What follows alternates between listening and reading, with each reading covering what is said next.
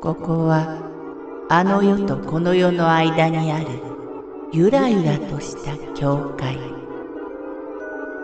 闇に見入られさまよう者のみがたどり着く大曲が時の世界へようこそ。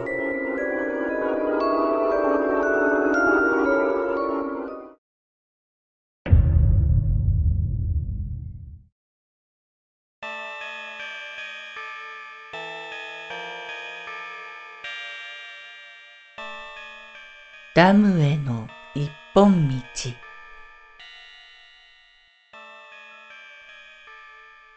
これは私が体験した一番恐ろしく、そして一番話したくない話です。ある年の3月下旬、私の車で彼氏と二人、青森県のエスダムへドライブに行きました。そこは青森空港をずっと下っていったところに位置していて、一時期テレビ番組でも有名になった幽霊村、杉沢村が存在するのではと噂されているルートの一つでした。興味本位でマスコミが騒いでいるだけだろうと全然気にかけていなかったのですが、今思うと私たちはもしかしてその呪われた村の一端に知らず知らずのうちに踏み込んでいたのかもしれません。エスダムへの道をひた走る私たちの車。時間は深夜23時頃でした。街灯はほとんどなく、真っ暗闇を切り裂くのは車のライトだけでした。閉めたウィンドウを通しても、あたりがひっそりと静まり返っているのがわかります。低いエンジン音以外、何も聞こえてこない冷たい夜の道。なぜエスダムなんかに行こうと思ったのか、今思えば不思議なのですが、その時は無性に行きたくなったのです。エスダムへは一本道で簡単にたどり着けるはずでした。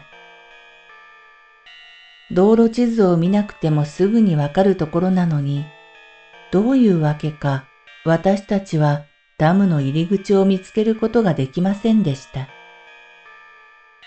ずっと気をつけて前方を見ていたので見落とすはずはないのに。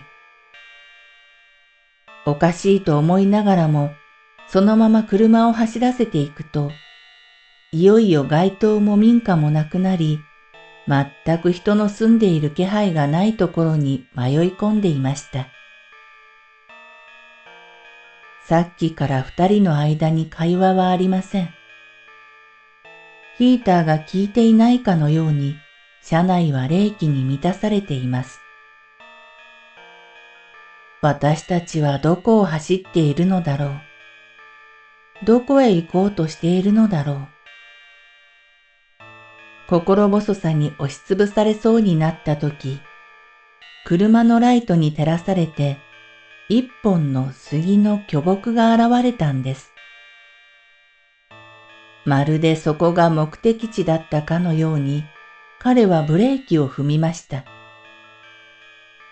木の上部はライトが届かず、真っ黒な影となって怪物のようにざわざわと揺れています。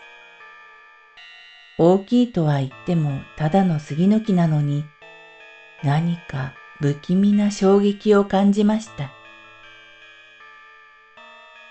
窓も開けていないのに、尾行の奥がかすかに捉えた一周。これは絶対に普通じゃない。何かわからないけれど、得体の知れないものの手の中にある。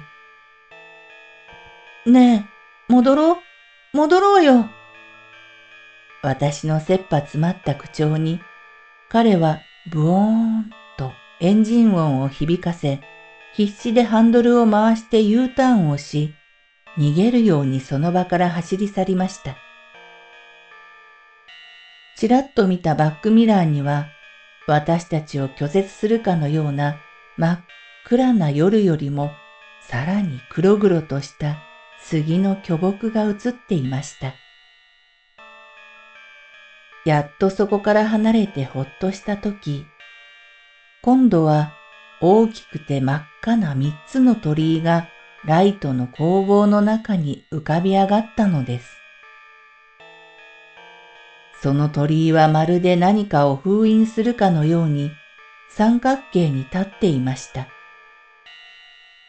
ライトに照らし出された鳥居の赤色は鮮やかな赤というよりもどこかくすんだ赤でした。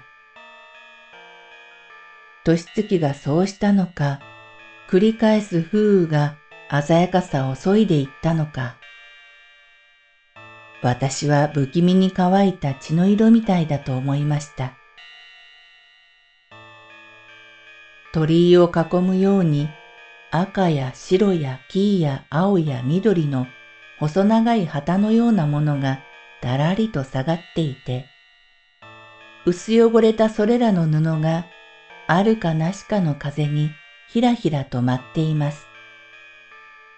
三角形にかたどった鳥居も五色の布もきっと意味があるとは思うんですが、その時の私たちにはおぞましい光景でしかありませんでした。なんかすっごく嫌な雰囲気だね。お互い口に出しませんでしたが、たまらないほど不吉な空気に支配されていました。少しスピードを上げて気持ち悪い鳥居のそばを通り過ぎたとき、唐突に感じました。車の背後に音もなく湧くもやのような霧のような塊の存在。そしてものすごいスピードで車を追いかけてくる気配がするのです。まるで意志があるのかと思うほど、うねるように絡みつくように中空を滑りながら、車の後ろから追いつこうとしていました。ああ、あれに捕まっては絶対にダメだ。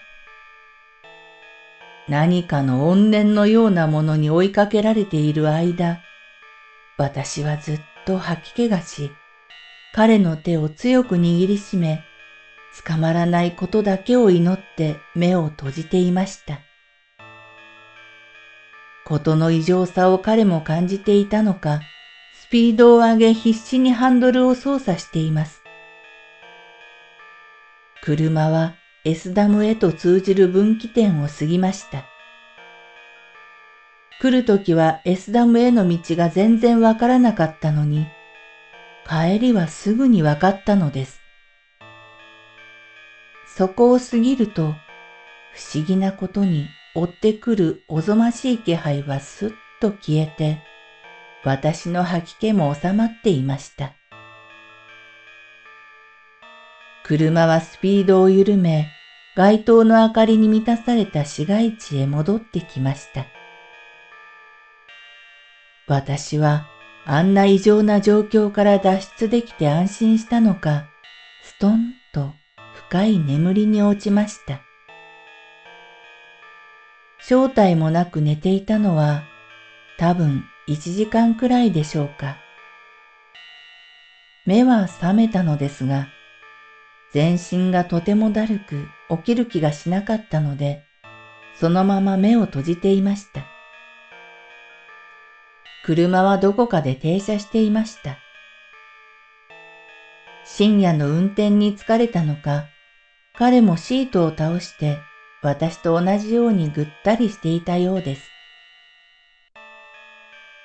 ん？なんだこれ。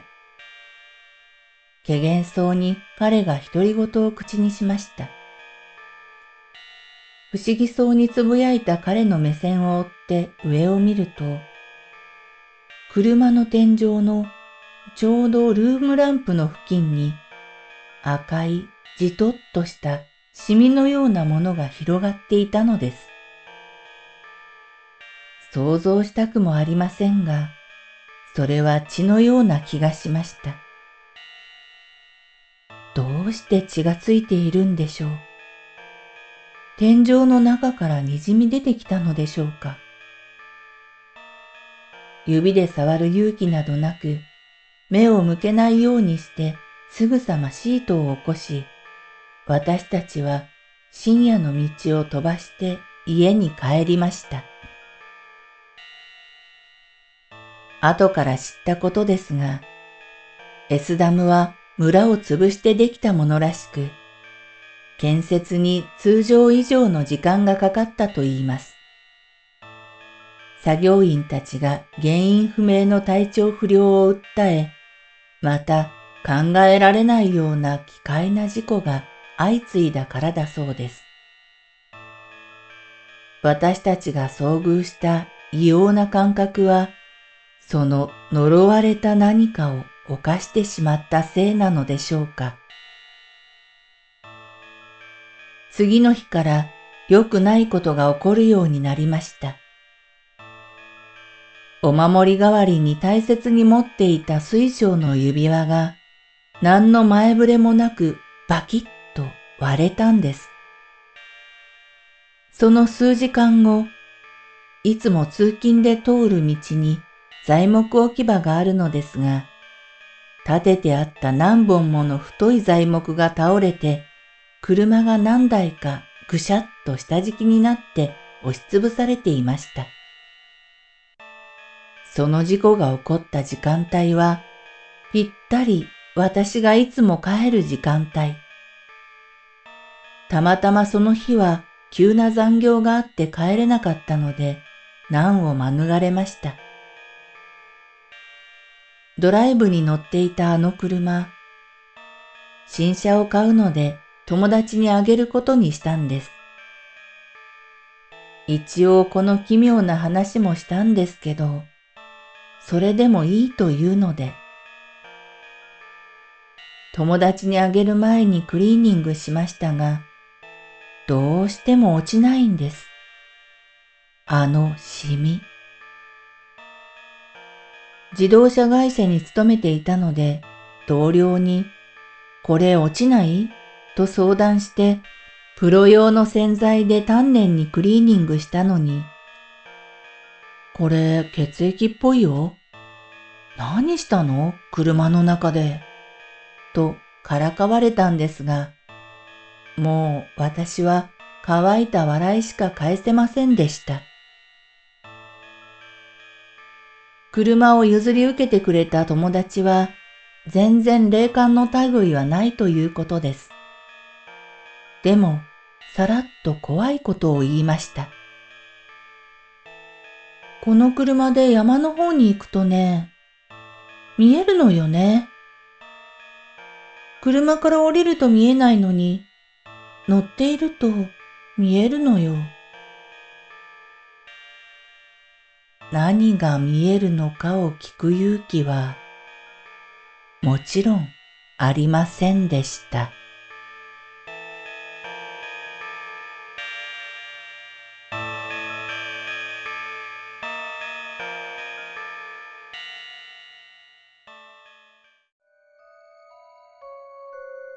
この番組は怪談大曲どき物語に寄せられた投稿をご紹介しております。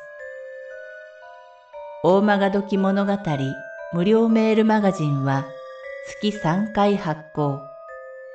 怪談系では日本一の2万人を超す読者が毎回震えています。ぜひご登録ください。